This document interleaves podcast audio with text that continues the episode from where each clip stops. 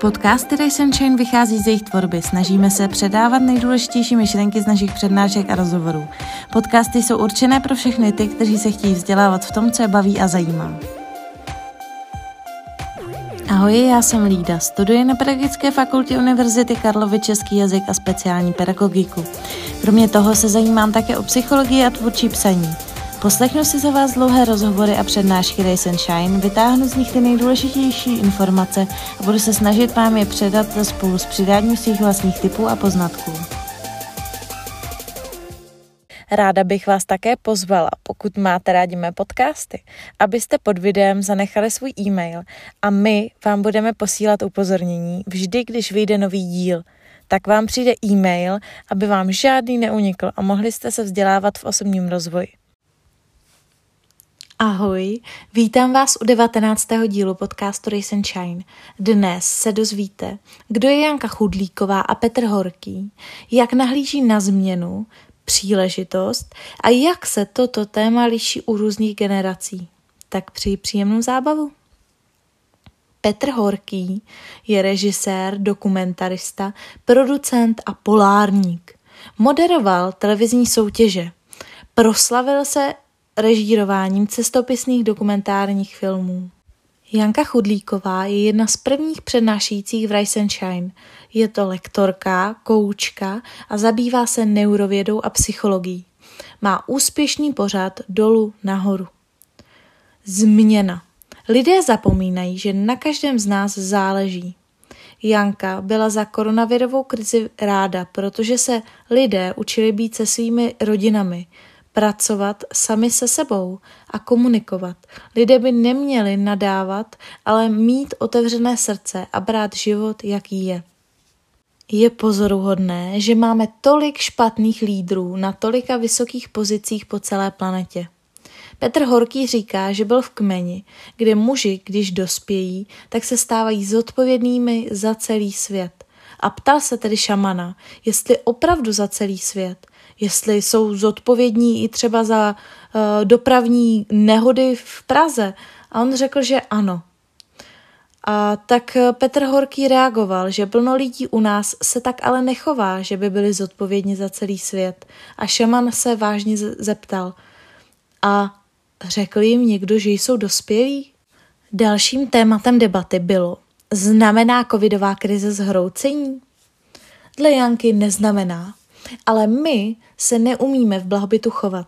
Spousta lidí nezmění své sebedestruktivní chování a podobně. Bojujeme proti své hlouposti a lenosti. Místo toho, abychom se na chvíli stišili a vrátili se sami k sobě a své rodině, Janka Chudlíková lidstvu zkrátka nevěří, že je schopné se změnit. Jsme jako národ postavení na více negativní myšlení. Petr Horký, který procestoval kolem 20 zemí, řekl, že nastává názor, že počet debilů se nemění se zeměpisnou šířkou a délkou. Hodně nevěřil na národní rysy, ale má pocit, že se mu trochu vrací rysy, se kterými se setkává více v Čechách než v zahraničí. A to je projevit svoji kvalitu tím, že něco skritizuji. A tím se člověk vyčerpá a pak se do ničeho nepustí. Větší míra optimismu by lidem určitě slušela. Pozitivní a negativní myšlení není vrozená záležitost. Je to vzorec, který jsme přebrali od svých rodičů a prostředí v útlém věku. Pozitivní myšlení není ignorování negativních věcí, je to přijetí problému, nebojovat s tím, strašně moc sebevrahů a lidí s depresemi jsou vlastně egocentričtí lidé, kteří čekají, že se svět změní a trpí, že je svět špatný a kvůli tomu se třeba zabíjí. Důležité body uh, pozitivního myšlení jsou za prvé akceptace těžkých věcí. To je nutná podmínka, abychom něco změnili. Za druhé, pak se zaměřili na řešení. Za třetí, víra v dobré konce. Musíme věřit, že to dobře dopadne. A za čtvrté, dělat. Ne o tom jen mluvit. Říká Janka Chudlíková. Mozek neumí rozlišit mezi myšlenkou a realitou. Takže když si něco představuji, tak do půl sekundy spouští biochemický koktejl, který jde po celém těle. Tak je jasné, že pozitivní myšlení prospívá zdraví. Petr Horký na to reaguje tím, že je přesvědčen, že se jako lidstvo nacházíme na rozcestí. A jedna cesta je konání v souladu s přírodou a živočichy. A pak začít stejně jako e, přemnožení živočichové vymírat. Druhá cesta je se zastavit a promyslet, co na našem chování je dobré a co špatné a musíme to opravit. Janka Chodlíková říká, že jde o fokus na to, co je špatně, ale peníze vládnou světu. Dokud oprava těch špatných věcí nebude pořádný kšeft, tak se nic nemoc nezmění. Ovšem, přestože generace sametové revoluce má velkou fixaci na peníze a na výkon, jsou Janka i Petr přesvědčení, že mladí lidé tuhle hru už úplně nehrají. Velké množství středoškoláků se už ptá, je to společensky odpovědné? Je to odpovědné k přírodě? Přináší to i mně kvalitu do života nebo jen peníze? Těm mladým už tolik nejde o to, jestli budou vydělávat o 2000 víc nebo míň, ale s kým budou dělat, jaká má ta firma hodnoty, jakým mohou být přínosem pro svět. Klasické korporáty se už musí hodně snažit, aby měli co nabídnout, protože pro mladé už je hodně důležitý i čas na pohyb, koníčky a další život. Co mladí lidé řeší za změny?